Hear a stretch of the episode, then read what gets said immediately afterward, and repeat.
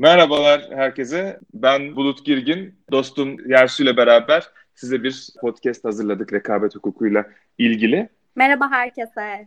Podcast'imizin adı Ahir Zamanlarda Rekabet Hukuku. Öncelikle şu an içinden geçmiş olduğumuz bu koronavirüsüyle ilgili krizden aslında ismini türettiğimiz bir podcast oldu. Biz Yersu'yla epeydir birkaç aydır bir podcast yapalım diye konuşuyorduk. Ee, bir türlü bir fırsat bulamadık. Sonra araya bu virüs işleri girdi. İsmini falan da düşünüyorduk o sırada değil mi Yersu? Evet aynen. Ya bir araya gelelim diye de sürekli konuşuyorduk. Tam buluşacaktık. Bu iş Türkiye'de de patladı. O yüzden uzaktan erişiyoruz biz de podcast'te sizlere. Aynen. Biz 17 Mart'ta mı sözle Mart için sözleşmiştik sanırım podcast Aynen. çekim için stüdyoda. Stüdyoda ya erişemeyince şimdi bu virüsten dolayı bir e, uygulama bulduk. Uzaktan podcast yapabilme imkanı. Böylelikle evet. Sizlere sesimizi duyurma fırsatı bulduk. Aynen öyle. Ahir zamanlarda maalesef bu işler bu şekilde oluyor. Aynen. Şimdi aslında virüs salgınları ve rekabet hukuku nasıl bağdaştırabiliriz? Biraz onlardan bahsedeceğiz. Biz normal şartlarda biz bu podcast'i dijital pazarlarda rekabet hukukuyla ilgili konuları konuşuruz diye konuşmuştuk Yersu'yla.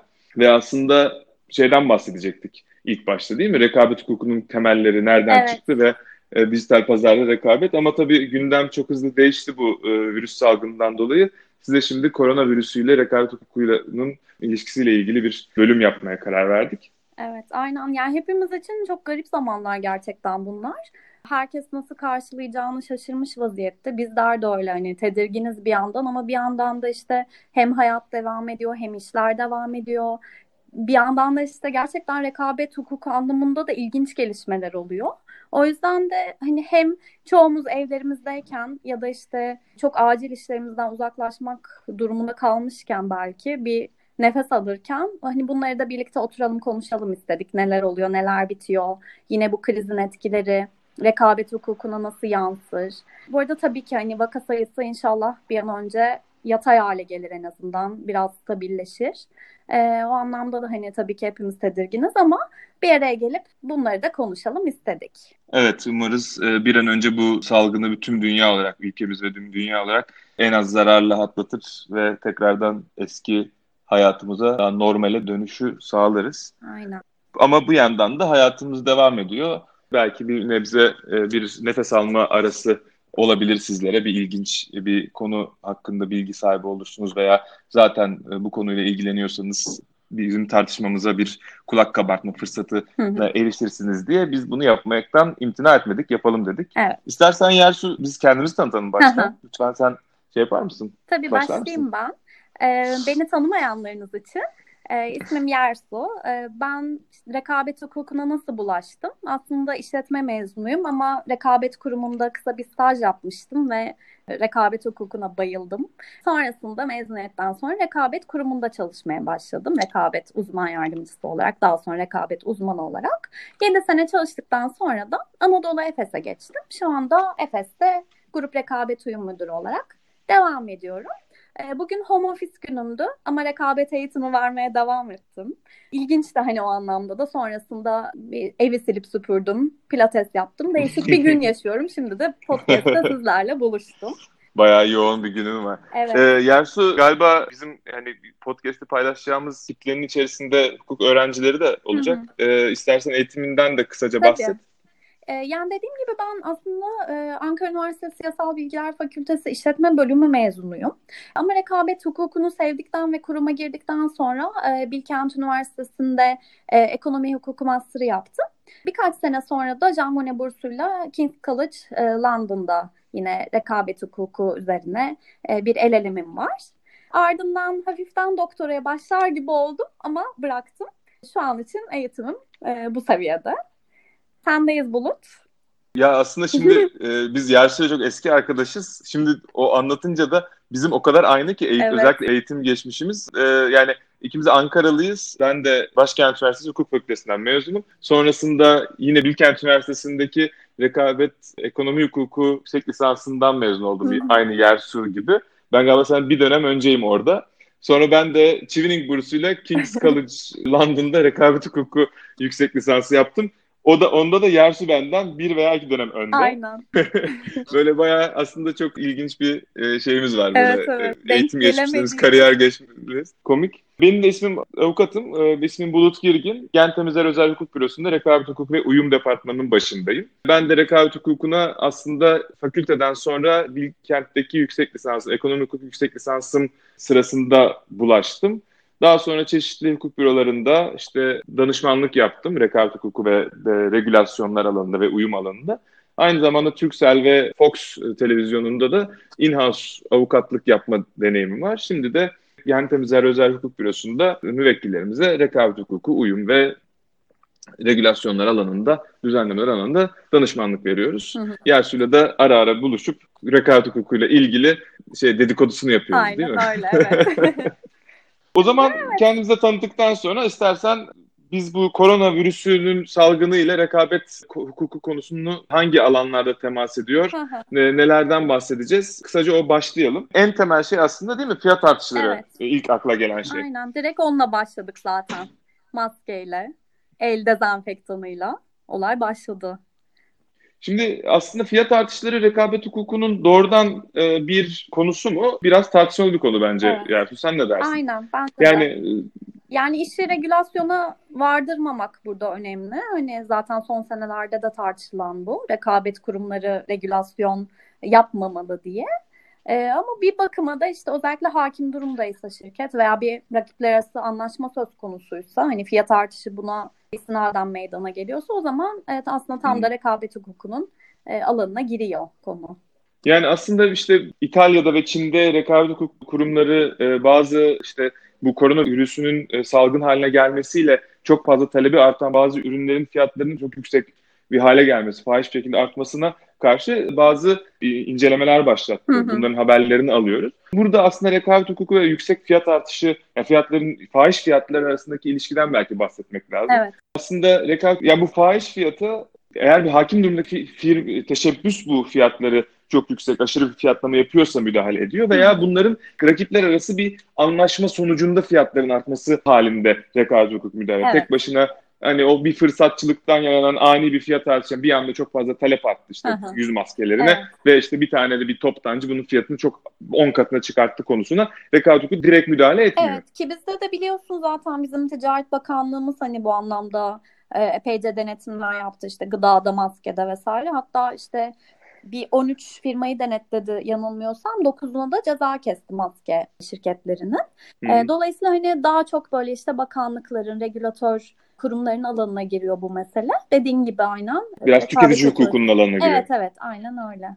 Ama e, bunun yanında tabii ki çok yüksek fiyatların özellikle talebin çok arttığı bir dönemde çok yüksek fiyatların çok uzun süre sürdürülebilir olması da pek mümkün değil gibi. Burada eğer bir anlaşma, rakipler arasında bir anlaşma yoksa diye düşünüyorum ben. O yüzden aslında rekabet kurumları da o yüzden müdahale ediyorlar. Yani ben bu fiyatları indirin kardeşim diye bir müdahale değil ama hani ya siz bu uzun süre normalde 5 liraya satılan şeyi 500 liraya satmaya başladınız ve bunu hani hani bir anlık bir şey de değil bu ve bayağı bir 10 gündür 20 gündür bir aydır yapıyorsunuz diye devam ediyor. Bu demek ki bir hani hiç kimsenin bir fiyatı kırma güdüsü yok Hı hı. ki siz bunu yapabiliyorsunuzu üzerinden bence bir e, Evet. müdahale veya bir soruşturma açma e, şey var. Mesela bunu zamanında koronavirüsü gibi çok kritik bir ve pandemi haline gelen bir krizden ziyade mesela şeyde falan görüyorduk hatırlar mısın? Hı. Sen belki o zaman kurumdaydın bile Yersu. Hı. Şey bu et üreticileri, Evet fındık üreticileri, Hı hı. kiraz vardı sanki değil mi? aynen. Bunlardaki et fiyatlarının bir anda çok fazla artması noktasında rekabet kurumu bir soruşturma Hı. e, başlatmıştı.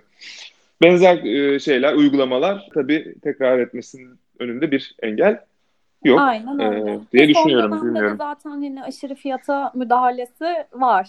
Hani her ne kadar işte mahkemeden dönen karar da varsa Evet. e, olsa da e, yani şey örneklerini gördük. Yine olacaktır muhtemelen. Bizim Bu arada- da müdahalesi. Bu arada hemen bir hukuku dedikodusu kararı okumuşsundur diye tahmin ediyorum mahkemenin. Ne kadar güzel karar. Süper, aynen. Yani kararın yönünden bahsetmiyorum. Evet. Hani doğrudur, yanlıştır. Ama çalışılmış yani. Müthiş, müthiş bir karar yani. Hiç ben bu kadar şey, idare mahkemesinden hani rekabet hukuku akan bir Evet. karar şey yapmamıştım. Tam Sonra böyle birkaç arkadaşla da ders gibi şey karardı. Ee, bir de tabii burada Yersu belki şeylerden de bahsetmek lazım. İnternet platformlarının Hı hı. da satılan ürünlerin de özellikle bir anda evet. e, bu çok bir de göz önünde yani sonuçta toptan hastaneler vesaire toptan alıyor maskeyi yok ne bileyim işte dezenfektanı vesaireyi çok tüketici olarak biz anlamıyoruz fiyatı ne düştü mü arttı mı ne oldu evet. ama atıyorum bir online ticaret platformunda satılan bir şeyin ürünün fiyatı bir anda çok artarsa hı hı. işte gördük biz de işte en çarpıcı örnek benim için oydu. Bir tane bir platformda makarna 30 liradan 7,5 liraya hı hı. düşmüş bir paket makarna diye böyle bir hani şey vardı. Evet. Bunlar tabii daha böyle çarpıcı ve ünlük hayata etki edici şeyler olduğu için daha çok şey yapılıyor evet. anladığım kadarıyla. Ya tabii orada da mesela tartışmalı alanlar ortaya çıkacak bence. Hani hem işte bu e-ticaret sitelerinin çoğu marketplace aslında. Hani fiyata hiçbir şekilde karışmıyor. Sadece alıcıyla satıcıyı bir araya getiriyor. Bu manada hani onların fiyata müdahale etmesini beklemek acaba ne kadar rekabete uygun olur? Ee, bu sefer de çünkü yeniden satış fiyatına aslında bir şekilde e, müdahale etmiş olacak e-ticaret sitesi. Dolayısıyla hani orada da aslında böyle alengirli alanlar var, yok değil. Ama kriz çerçevesinde tabii ki biraz daha farklı bakılabilir bu olaylara. Hani daha katı bir şekilde değerlendirilebilir. Doğru. Yani iki ucu keskin bıçak gibi e, bir noktada bu. Yani sonuçta sen hani bir anda normalde bir buçuk TL'ye satılan bir paket makarnanın fiyatı bir anda 50 liraya satıldığı noktada Birincisi senin platformunun bir işte bunlar bir de globalde varsa şirketler birçoğu veya yerel olsa bile çok hani üzerinde markasına şeyine Hı-hı. güvenilirliklerine yatırım yapılan yerler. Evet. Yani sen çünkü aslında diyorsun ki ben sana 150 lira verdim sen 150 liraya aldığım defteri bana bir hafta sonra bir üç gün içerisinde getiriyorsun diye bir, bir güven ilişkisi üzerinden dönen Hı-hı. bir ticaret var e-ticaret platformlarında da. Şimdi sonuçta tamam evet bunlar pazar yeri ama bir makarnayı 50 liraya satan bir satıcı var evet. bu pazarda pazar yerindeki zabıta rolünü oynamak istiyor mu bu platformlar? Oynaması gerekiyor evet. mu? Oynayabiliyor mu? Aslında bu bir tartışma Aynen. konusu ve bunun bence bence net bir cevabı da henüz yok. Bu, bu biraz böyle hani kervanın yolda düzülerek evet. ortaya çıkacağı bir yanıt olacak diye düşünüyorum. Evet. Yani fiyat Ama, nereye gelince mesela müdahale edecek? Hani 14 mü, 16 mı, 20 mi, 30 mu? Hani bunun Doğru. normali, normal kar nedir? E, rekabeti kar Aynen. nedir? Hani bunlar aslında tartışmalı epeyce yani. Bakalım göreceğiz biz de merakla bekliyoruz. Aynen. Bunun dışında fiyat artışlarının dışında başka e, ne tür şeyleri olabilir sence Ersu? Ya benim duyduğum bu, bir şey vardı. Bu kriz dönemlerinde. Ee, yine Polonya Rekabet Otoritesi'nin bir açtığı soruşturmayı duymuştum. Orada da e, iki tane işte toptancı, ameliyat maskesi toptancısı bunlar. E, hastanelerle de tedarik anlaşmaları var normal şartlarda. Ama bakıyorlar ki hastane dışında çok daha pahalıya satabiliyorlar bunları. Bir anda hastanelerle olan anlaşmalarını feshediyorlar. E, Polonya Rekabet Kurumu da bunu incelemeye başlıyor. Yani hani olayın biraz aşırı fiyat boyutu var ama bir de haksız nedenle aslında bir fesih söz konusu. Hani bunların hakim durumda olduğunu düşünecek olursak sözleşme yapmanın e, hani sonlandırılması, reddi e, gibi de bir ihlal söz reddi. konusu. E, böyle bir şeyden de hani söz ediliyor. Onun ötesinde... Ama işte mesela mal vermenin reddi konusunda da mesela genellikle biraz teorik bir tartışma olacak ama mal verme reddi konusunda da genellikle alt pazarda rekabeti enge engelliyor mu engellemiyor mu da Şu an şimdi burada mal vermemenin sonucu ne? Şey yani hastaneler birbirine rekabet ediyorlar mı acaba bu salgına müdahale Hı-hı. konusunda? O da bir tartışma. Çünkü orada bir orada bir rekabet var mı acaba? Bu bozuyor evet. mu bunu yoksa yani burada bir rekabet hukukunun konusu olmaktan çıkacak mı yoksa hala içerisinde kalıyor evet. mu? O da bir tartışma konusu Aynen. olabilir. Çünkü yani mal vermenin reddi olabilmesi için değil mi? Alt pazardaki rekabeti bozması gerekiyor. Evet ama işte bir yandan da mal vermenin... devam eden bir anlaşma sırf hani e, rakiplere daha pahalıya Doğru. satabiliyor diye. Bilemiyorum ilginç yani ben de emin değilim açıkçası. E, gri alanda birazcık ama yine tabii burada da toplumsal hassasiyetler hani mutlaka devreye girmiştir. Çünkü doktorlar, hemşireler bu ameliyat maskelerine ulaşamaz hale geliyor. Yani en çok aslında ulaşabilir Doğru. olması gereken kişiler. E, muhtemelen hani orada da bir infial olduğu için kurum re- rekabet otoritesi müdahale etme gereği duymuş olabilir Polonya'da.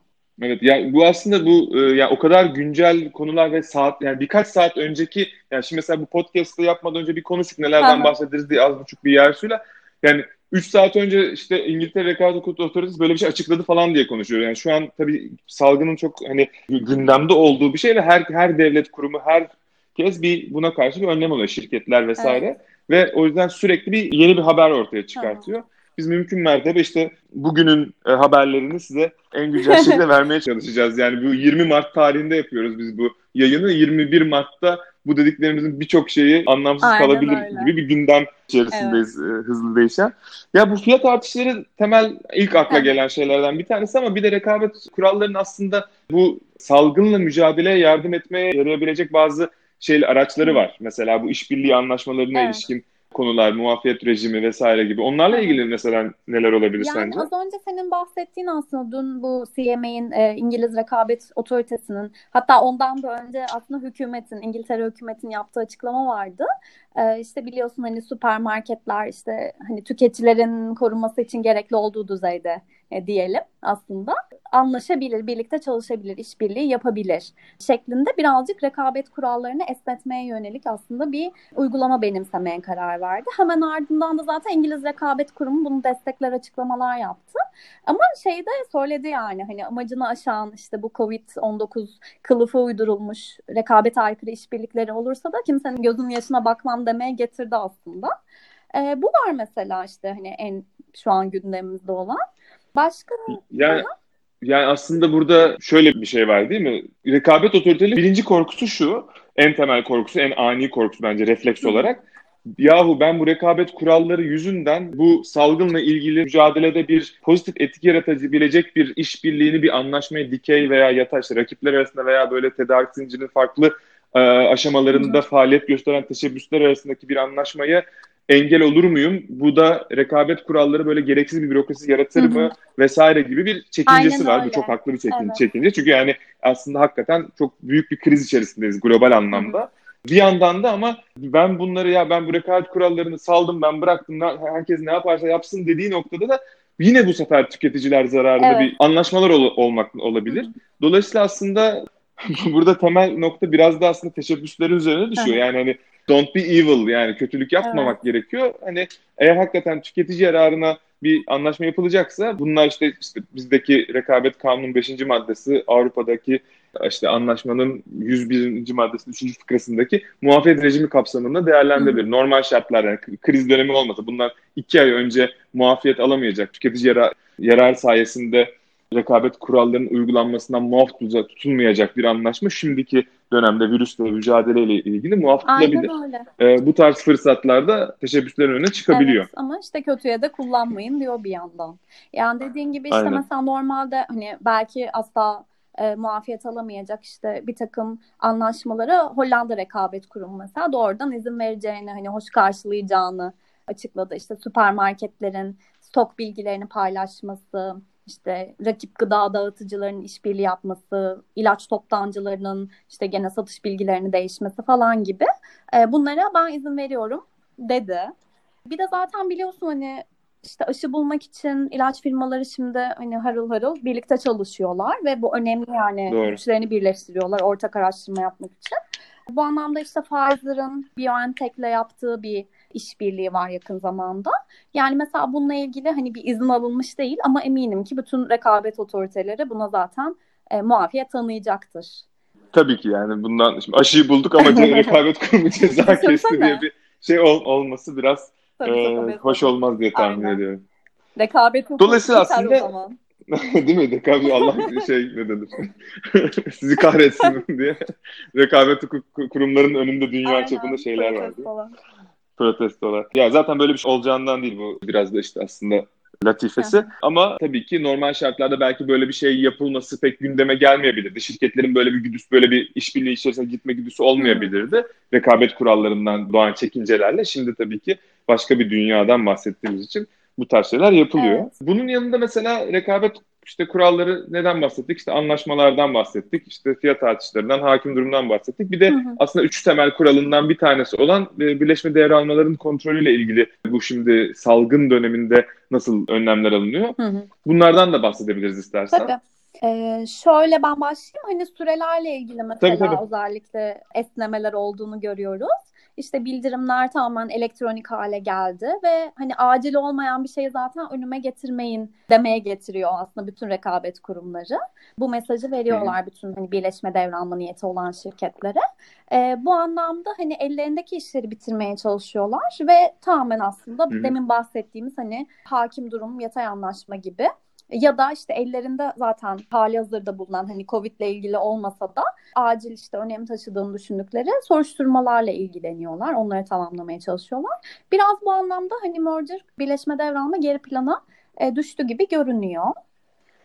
Evet yani aslında bu ıı, şey yani Avrupa Birliği Komisyonu ve galiba FTC ve Hı-hı. Department of Justice Amerika'daki rekabet otoriteleri ve bazı Avrupa'daki yerel rekabet otoritelerinin böyle bir şey var. Hı-hı. Ama e, Türk Türk Rekabet Kurumu'nun henüz bir e, korona ile ilgili bir açıklaması e, vesairesi evet, olmadı. yok henüz olmadı. Muhtemelen belki ilerleyen günlerde olacaktır. Ben tahmin evet. ediyorum öyle bir şey olacağını. Ama yani bizim de aslında Türkiye tarafında aslında işler en azından şey olarak e, bizim bildiğimiz kadarıyla işler yani eskisi gibi devam ediyor. Evet. Ama tabii ki bu korona salgınından e, tabii ki herkes gibi bütün kurumlar, devlet kurumları da etkileniyor. Bunlara karşı belli önlemler alınıyor, belli çalışmalar yapılıyordur diye tahmin ediyorum. Yakın zamanda da ben, muhtemelen bununla ilgili bir e, rekabet kurumunun açıklamasını evet, duyarız Aynen. belki Biliyorsun çünkü bir, bir, bir, bir sonraki. Bu Hı-hı. koronavirüsle işte mücadele eşgüdüm toplantısına rekabet kurumu başkanı da iştirak etti. O da vardı. Ee, yani muhtemelen e, rekabet kurumuna da bazı mesajlar verilmiştir ya da kurum yine aynı şekilde kendisine belki gelen işte kulağına gelen şikayet olsun, farklı işte görüşler olsun bunları bir şekilde iletme şansı bulmuştur. Ee, yakın zamanda aynen ben de senin gibi düşünüyorum. Dediğin gibi açıklama yapılacaktır diye düşünüyorum. Bir de tabii ki yani normal bir ekonomi, işleyen ekonomide işte birleşme devralmalar oluyor ve işte bunlar rekabet kurumlarının önüne geliyor ama biraz böyle kriz dönemlerinde önümüze şeyler geliyor. Batan şirket, e, batan, batan teşebbüslerin devralması. Normal şartlarda evet. aslında hakim durum yaratabilecek veya işte rekabeti engelleyebilecek bir birleşme devralma işlemi bir taraf işte battığı için muhtemelen bu krizden dolayı 2008 yılında vesairede olmuştu hı hı. özellikle işte yurt dışında 2008 ekonomik krizinde. Benzer şeyler önümüzdeki günler e, gündeme gelebilir Aynen. yani bir bu tarz birleşmeler. Evet, maalesef bir de, hani, e, üzücü tabii birçok iflas eden ya da iflasa yaklaşan şirket olacak. Yani belki işte o birleşme devralma işlemlerine de daha toleranslı bakılacak. Hani geçmişte olduğu gibi batan şirket savunmasıyla. Ya batan şirket savunmasını aslında çok kısa bir cümleyle özetleyeyim. Sen de lütfen şey yap. Tabii.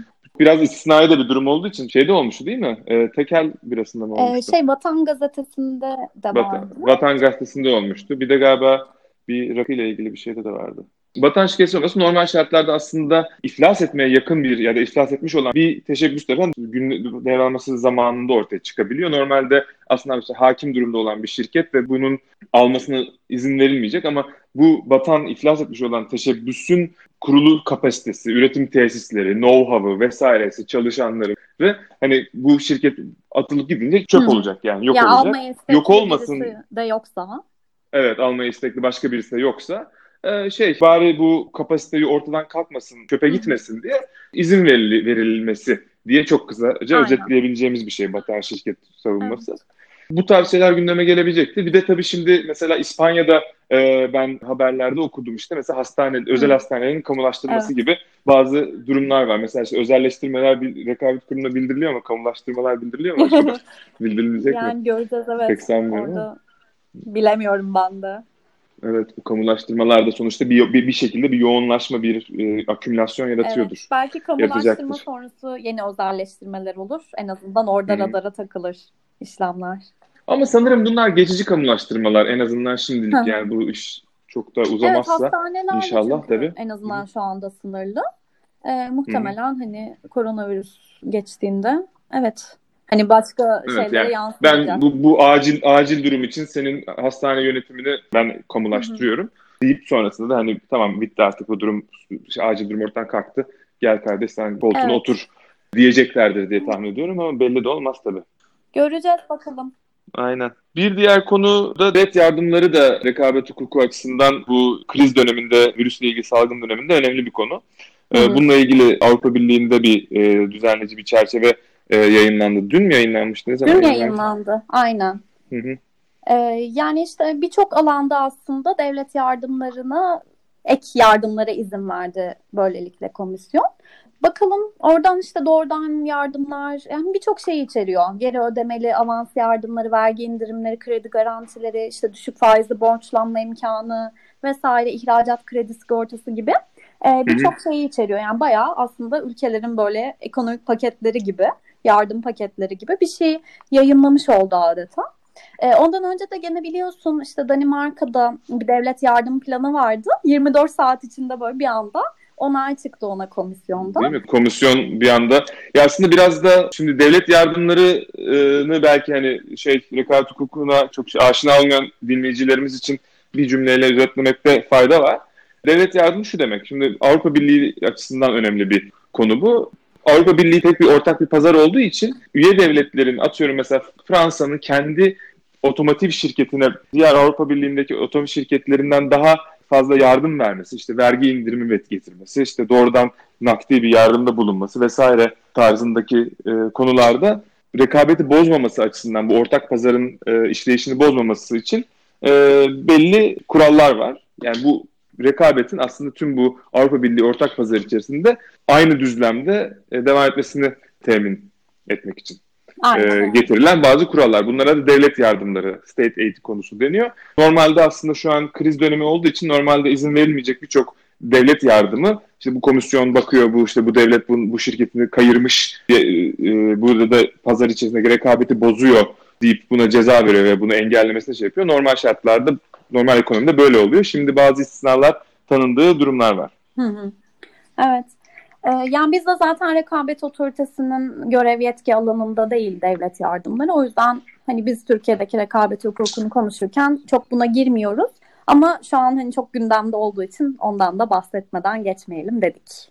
Evet. Yani bizde bizde bir rekabet bir devlet yardımları genel müdürlüğü galiba var değil mi? Hı hı, evet. Yani ama bir kurul var e, ayrı. Bir, bir kanun da var ama bunun nasıl bir işleyiş şey yaptığı hakkında çok da bir bilgim yok açıkçası. Aynen benim, benim de öyle çok sınırlı. Bu galiba AB'ye uyum sürecinde çıkartılan bir kanun kapsamında kurulan bir kurum. Belki yani bir gün bir, bir gün olur da AB'de kalırsa bu sürecin sonrasında evet. Avrupa Birliği'ne girersek bizim de gündemimize gelecek bir devlet yardımları ya konusu. Şeyi hatırlıyorum ilerleme raporlarında AB işte hep şey derdi hani e, rekabet hukukunu harika uyguluyorsunuz. Hani çok iyi işte kurumunuzda, uygulamanızda ama ah şu devlet yardımları falan diye hep bir değinirlerdi. Yani tabii ki bu aslında konu başka bir noktaya geldi ama e, devlet yardımlarıyla ilgili birliğe girmeden ben niye devlet yardımlarına ilişkin bir hukuk uygulaması yapayım demek de çok mantıklı bence. Yani çünkü Hı-hı. niye kendi kendime aslında kelepçelemiş oluyor devletin böyle bir imkanı varken rekabetçi avantaj sağlayabileceği noktada. Hı. Tabii yani sonuçta bir ort biz de aslında Avrupa Birliği ortak pazarının bir üyesi gümrük birliği üzerinden ama evet. Avrupa Birliği'ne üye olmadığımız için birçok e, faydasından da faydalanamıyoruz. Tabii. O yüzden de devlet yardımları kurallarını uygulamamızın bir anlamı var mı? Türkiye açısından çok ha. emin değilim. Evet, katılıyorum sana. Biz bu şeyde podcast'i yapmak için birkaç aydır konuşuyorduk Yersu'yla ve aslında ilk programımızın konusu şey olacaktı. Rekabet hukuku nereden çıktı? Bunun kökenlerine ve rekabet hukukunun kökenlerinden bakıp günümüzdeki dijital pazarlara nasıl yansıyabilir? Yani dijital pazarlarla bu rekabet hukuku temelleri e, ne şekilde birbirleriyle örtüşüyor mu örtüşmüyor mu? Bunu tartışacağımız hı hı. bir podcast yapacaktık. E, araya tabii bu virüs salgını girince konumuz değişti. Evet. E, biz bu podcast kapsamında da işte bu dijital pazarlar, güncel rekabet hukuku konularını tartışmak istiyoruz. Eğer tabii işte bu virüsten vesaireden fırsat kalırsa. Eğer kalmazsa da virüsle ilgili rekabet konularını paylaşırız herhalde Yersi evet, değil mi? Bu şekilde devam edebiliriz gibi duruyor maalesef bir süreliğine. Bakarız. Aynen. Yani burada aslında rekabet hukuku ve işte virüs salgını, Covid-19 salgını noktasında aslında rekabet hukuku açısından da birçok aslında politikada belki e, değişiklikler oluşabilir bu sürecin sonunda. Hı. Çünkü dediğimiz gibi aslında bazı şeylerde de rekabet kuralları hem mesela işte bu işte fiyat artışlarına doğrudan müdahale etmeli mi? Rekabet kurumunun buradaki aktör olmalı yoksa tüketiciyle ilişkin diğer kurallar mı üzerinden mi mesela düzenlemeler yapılması lazım? Ya da bu yata işbirliği, dike işbirliği anlaşmalarında e, rekabet kuralları nasıl daha etkin bir şekilde işleyebilir vesaire gibi. Hı hı. Aslında rekabet kurallarını da bence bu salgın bütün ekonomiyi olduğu gibi zaten rekabet kuralları da ekonominin kuralları. Bütün ekonomileri değiştireceği gibi, transforme edebileceği, edeceği gibi muhtemelen rekabet hukuku uygulamasını da değiştirecektir diye düşünüyorum. Aynen öyle. Bakalım izleyelim göreceğiz. Evet. Ee, sen de istersen bir son sözleri ne? Yani biraz mesela benim kafamı kurcalayan özellikle ben home office'e döndüğümden beri hani iş yapış şekilleri hakikaten çok değişti. Mesela rekabet hukuku işte buna nasıl tepki verecek düşünüyorum. Hani birçok zaten biliyorsun kurum işte FTC, DOJ, e, komisyon zaten evden çalışmaya başladı. E, bizler de hani şirketler olarak evden çalışmaya başladık çok büyük ölçüde. Hani e, bu şeyi de değiştirebilir. İhlal biçimlerini de ileride değiştirebilir belki. Hani rekabet aykırı anlaşma yapacak kişilerin bir araya geliş şekilleri değişecek. Belki tamamen her şey dijitale dönecek. O zaman hani o anlamda da değişik sonuçları olacak gibi geliyor bu işin. Mesela Evet. Dawn Rate e, işte bas, baskın yapıyor ya rekabet kurumu işte şeyleri özellikle soruşturmalar kapsamında. Evet. Mesela evlere de gelebilir mi Aynen. mesela? Bu bir tartışma konusu Evet ben olabilir. bunu düşünüyorum birkaç gündür mesela. Değil mi? Bir anda Evet. artık oturup e, şey ya börek mörek yerken sizin bilgisayarınızı incele. Yani bilmiyorum. Ama sonuçta gerçekten de ne nedir bu? Bir rekabet kurumunun işte inceleme yetkilerinin başında gelip ye- yerinde inceleme yapma yetkisi var. E şimdi Evet. yerine geldik kimse yoksa eğer herkes Aynen. evden çalışıyorsa nereye in- inceleyecek? evet. Ee, Geldik belki. Olmayacak. Ba- birçok aslında yani bu ekonomiyi değiştiren şey her şey rekabet kurallarının uygulamasına da etki ediyor. Hı hı. Ee, bu noktada da yaşayıp göreceğiz Evet. aslında. Evet. Bu sohbet bitmez. Ee, Aynen. yine devam ederiz bence Bulut. Aynen aynen bence de devam ederiz. O halde yavaştan kapatalım. Tamam. Ee, e, bütün dinleyicilerimize sağlık dolu günler diliyoruz. Evet. Umarız bu e, kötü günler, sorunlu, sıkıntılı günler bir an önce e, geride kalır. Geride kaldığı gibi kalırsa da hemen hızlı bir şekilde geride kalırsa da herhangi bir ders çıkartmadan yeniden eski düzene dönmeyiz. Dünyaya daha saygılı, daha güzel bir yeni bir yapıya döneriz Evet. diye bir böyle bir genel Güzel bir şeylere temel- vesile olur umarım bu kötü olaylar. Aynen. O halde Evde kalın. evde kalın. Güvende Ee, kalın. biz dinlemeye dinlemeye başlayın ve bundan sonraki podcastlerimizi dinlemeye devam edin. Aynen öyle. Görüşürüz. Görüşmek üzere.